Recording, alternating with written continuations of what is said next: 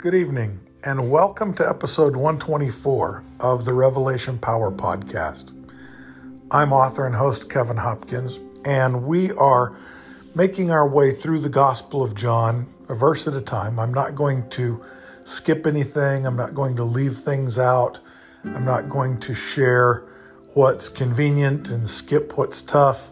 We're just going to go verse by verse through the entire Gospel of John and kind of deal with what's at stake and what John's trying to show us in the gospel account. So today we're in John chapter 1, beginning in verse 43. It's the calling of the disciples Philip and Nathanael.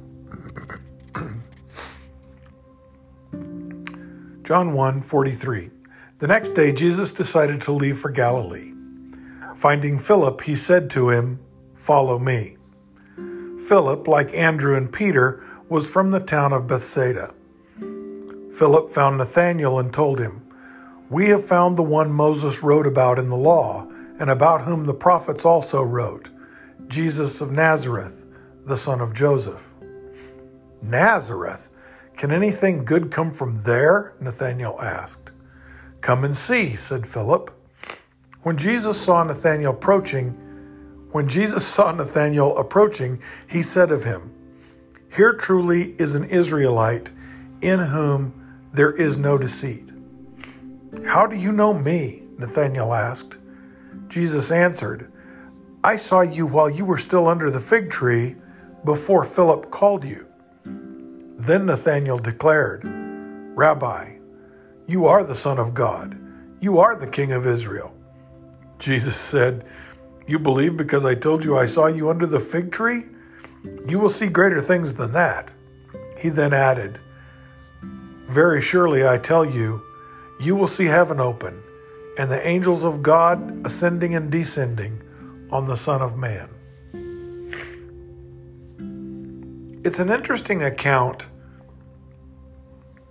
and all of the accounts of Jesus calling disciples in any of the Gospels are really interesting narratives. That calling narrative is compelling to us because when we read them, it's like Jesus is calling us. So Jesus has, at this point, at least John, Andrew, Simon Peter. And so he's got three or four disciples with him the day before, and then decides that next morning that he's going up to Galilee.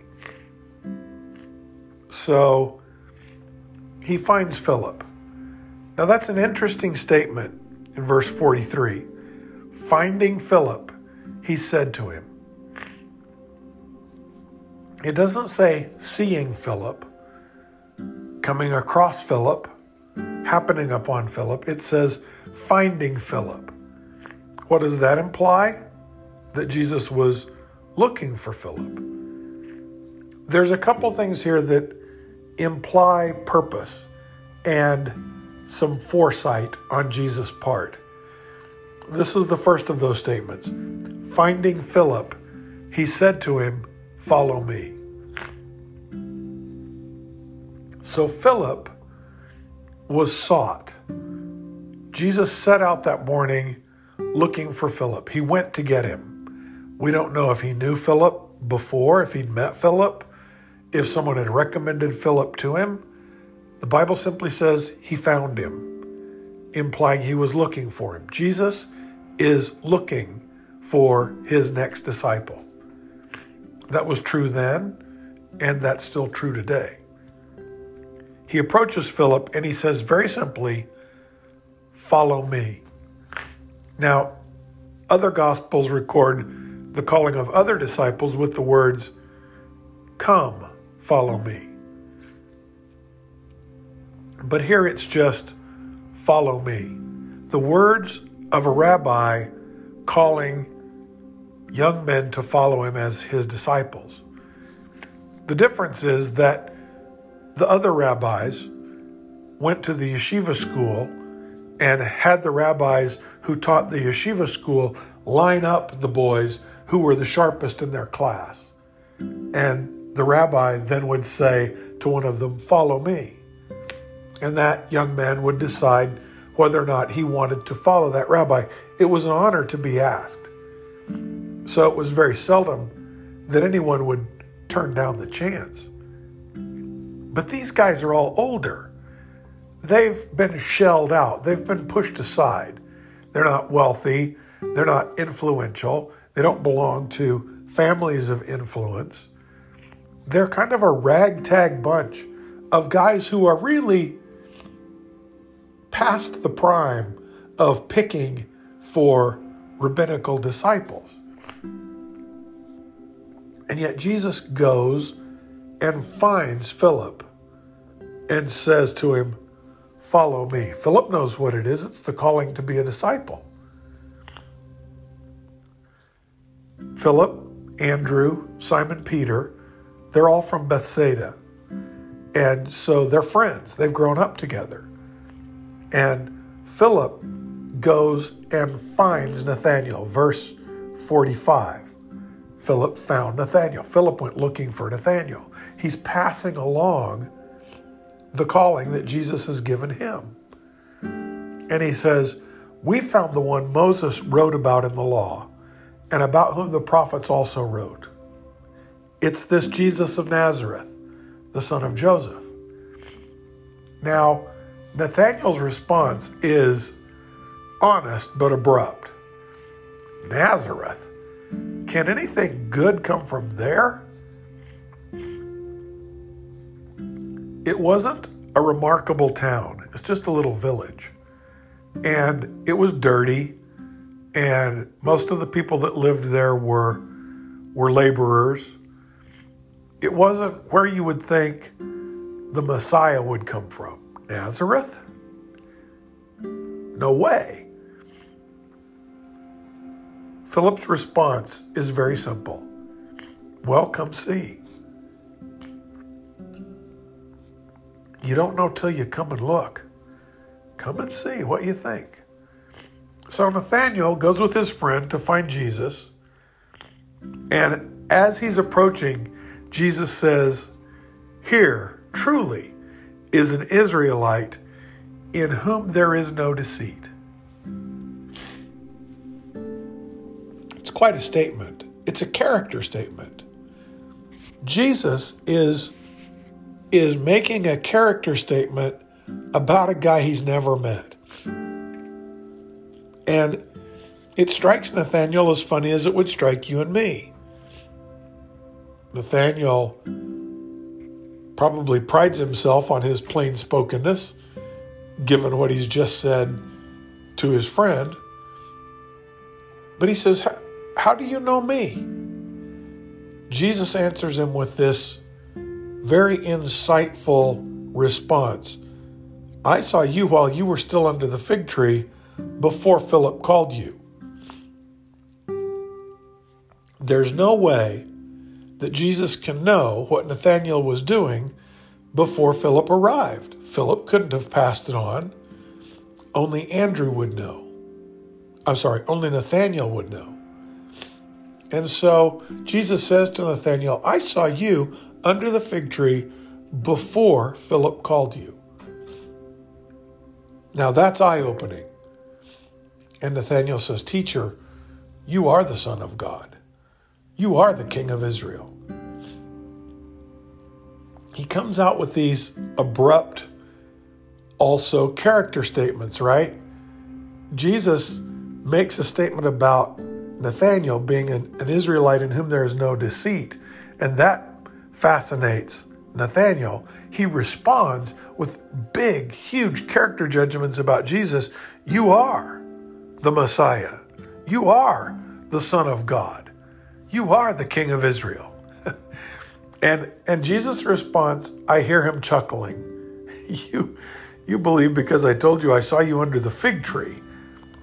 You're going to see a whole lot bigger things than that. I tell you surely you will see heaven open and the angels of God ascending and descending on the Son of Man. It sounds kind of grandiose, doesn't it? And who wouldn't want to see heaven opened and the angels ascending and descending on Jesus? But the angels come to Jesus when he's tempted in the desert. Angels come to Jesus in the Garden of Gethsemane.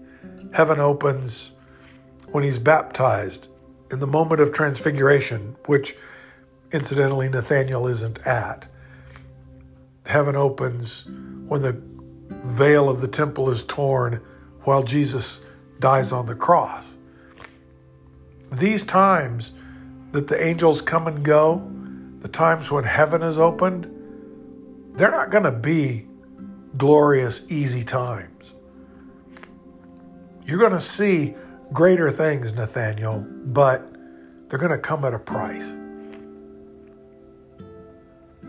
The point of this passage, the calling of Nathaniel, is, is the calling of you and me. Our calling isn't any different. Someone said, I found Christ. You can know him too. Come and meet him. We were incredulous. Do I need Jesus? Do I need a faith? Do I need religion? Can he really forgive me? Can he really save me? And all our friends could say was, Well, come and see. So we went to see, and we found Christ. And he knew us before we knew him. And we marveled at the things that he could do as simple as forgiving us, as simple as redeeming us. And his promise to us was, Oh, you're going to see a lot better than that. But the truth is, we only see the best of Christ in the hardest of times. My relationship with Christ is, is kind of taken for granted until times are hard, until things are tough, until real faith is required. And then heaven opens. And then the ministry of the angels flows through because that's when I need it. Jesus doesn't tell Nathaniel, Oh, you're going to see the angels come and go at the point that I need them the most. He just says, You're going to see them come and go. The same is true in your life today and mine we can see heaven opened. We can see the glory of God in our lives, in each and every day, but especially in the times when we need Him. I have a good friend who's a teacher, fellow teacher at our school, and he just found out a few weeks ago that he has a life threatening cancer. He and I had spoken about the faith and about recovery and about all kinds of things leading up to that time. But now, I talked to him this past week and he said, You know, those petty little arguments my wife and I tended to have, those are gone. Something more important is at hand. The, the difficulties I was having with my kids, those are gone. Teachers I didn't even know knew my name, have brought stuff by my house. They've brought us food. They've brought us toilet paper. They've brought us stuff that we need. People that I don't even know in this community. He's only lived here a few months. He said, People I don't even know in this community have, have called, have reached out, have offered help. He said, You know, I, I've always believed in God but I always was a little bit disappointed that I never heard from him or saw him. He said, Kevin, in the last month, since I heard the words cancer, I've seen more of God in three weeks than I saw in the previous 40 years. And I realized God doesn't come in a burning bush anymore. God doesn't come in a voice from the sky. God doesn't come in a pillar of fire or a pillar of smoke. God comes dressed like the teacher across the hall with a casserole. God comes as my friend with a bunch of burn ointment because he went through chemotherapy and he knows I'm going to need it, or radiation, and knows I'm going to suffer the burns, and knows exactly what's best. And it looks like an odd gift, but but he knows what I need. And he walks away, and I realize that's God. That's Christ Himself coming into my life at the moment that I most need Him. Folks, I can't tell you how awesome it is when you represent Christ. 30 years ago almost, I walked into an emergency room. People in our church had had a fire in their kitchen, and the wife and mother had gone to dance class to pick up their daughter from dance. When she got back through the window, she could see that the kitchen was engulfed in flames. And she ran in and tried to put the fire out and burned her hands and arms pretty badly. I got called and I went straight to the hospital, walked into the emergency room where they were, asked in which observation cubicle she was. They told me, and I, I went and called through the curtain to make sure it was okay to enter and then walked in. Her husband, my good friend, was there. They were scared. I could tell by the looks on their faces how scared they were. She was worried that that they, her scars wouldn't heal, her burns wouldn't heal. She'd have terrible scars on her skin, and that her hand, the function of her hands, might not be 100% a third of their house had just burned. And she's worried about her hand function and her skin and things more important than the stuff.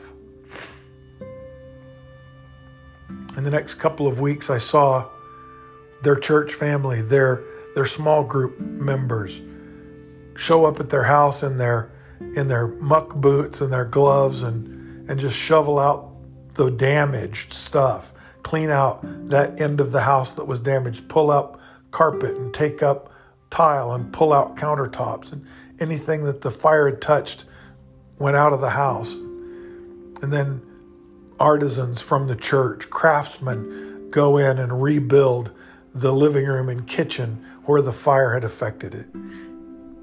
Rebuild walls, pour in insulation, paint, and fix it up so that it was better than it had been when it caught fire. After about, I don't know, two or three weeks, the lady got her bandages off. And her husband called me and said, Hey, Pastor, if you've got a minute, could you just come by the doctor's office while she gets these bandages off? She w- doesn't want you to know, but she's really worried. So I took an early lunch and went by the doctor's office, and the doctor went to our church as well, so he knew who I was. They let me hang around until the couple came in, and he said, Honey, I, I called the pastor and he's going to sit with us. I said, First, I'm going to pray for you. So we prayed and went in, and the nurse cut the bandages away. When they took those bandages off, not only did she not have any scars, but, you know, we were all about the same age, and that age where we've been out in the sun enough that we're starting to get some some sunspots on our skin and starting to get some some slack skin, some wrinkles. We're we're just finally starting to show the beginnings of of aging. They took those bandages off. Not only did she not have any scars, she had the skin of a 10-year-old. I mean, her skin was not only not scarred, there were no age spots, there was no slack skin, there were no beginnings of wrinkles. It was like baby skin. And she just began to weep. And she started thanking me, and I'm like, don't thank me. We prayed to God and we handed it over to Him. This is this is what God's done. They had some more things to say to the doctor, and I prayed with them and thanked God for the miraculous touch that He delivered into her life. And then I started to leave, and her husband walked out into the hall with me. And he said, Hey, buddy, you need to know something. when somebody's in trouble and you walk through that door, it feels like God has come into the room. If I can be honest with you, I would tell you that going to hospitals, going into hospital rooms where people are dying, going into funeral homes, walking into to tense situations of fear and loss is my least favorite thing in this world to do. But when he said that, it made it worth it. it. It made me realize that in my weakness, God is the strongest. In the things that scare me the most, God is the most fearless. When I have very little faith, God's faith through me is immense. And people sense that and feel that. I'm bringing the presence of Christ with me. That's the most important thing I'm bringing, not my prayers, not even my presence. I'm bringing the presence of Christ with me because I've prayed and said, Lord, if you don't go with me, I'm in real trouble here. In my weakness, He is strong. Now I understand what it means.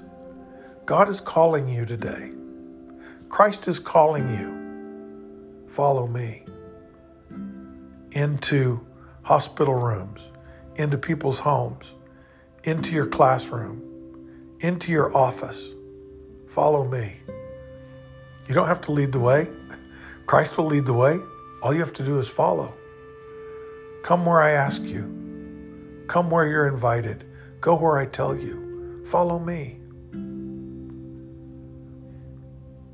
Only question in your relationship with Christ and mine, the only question is will we follow?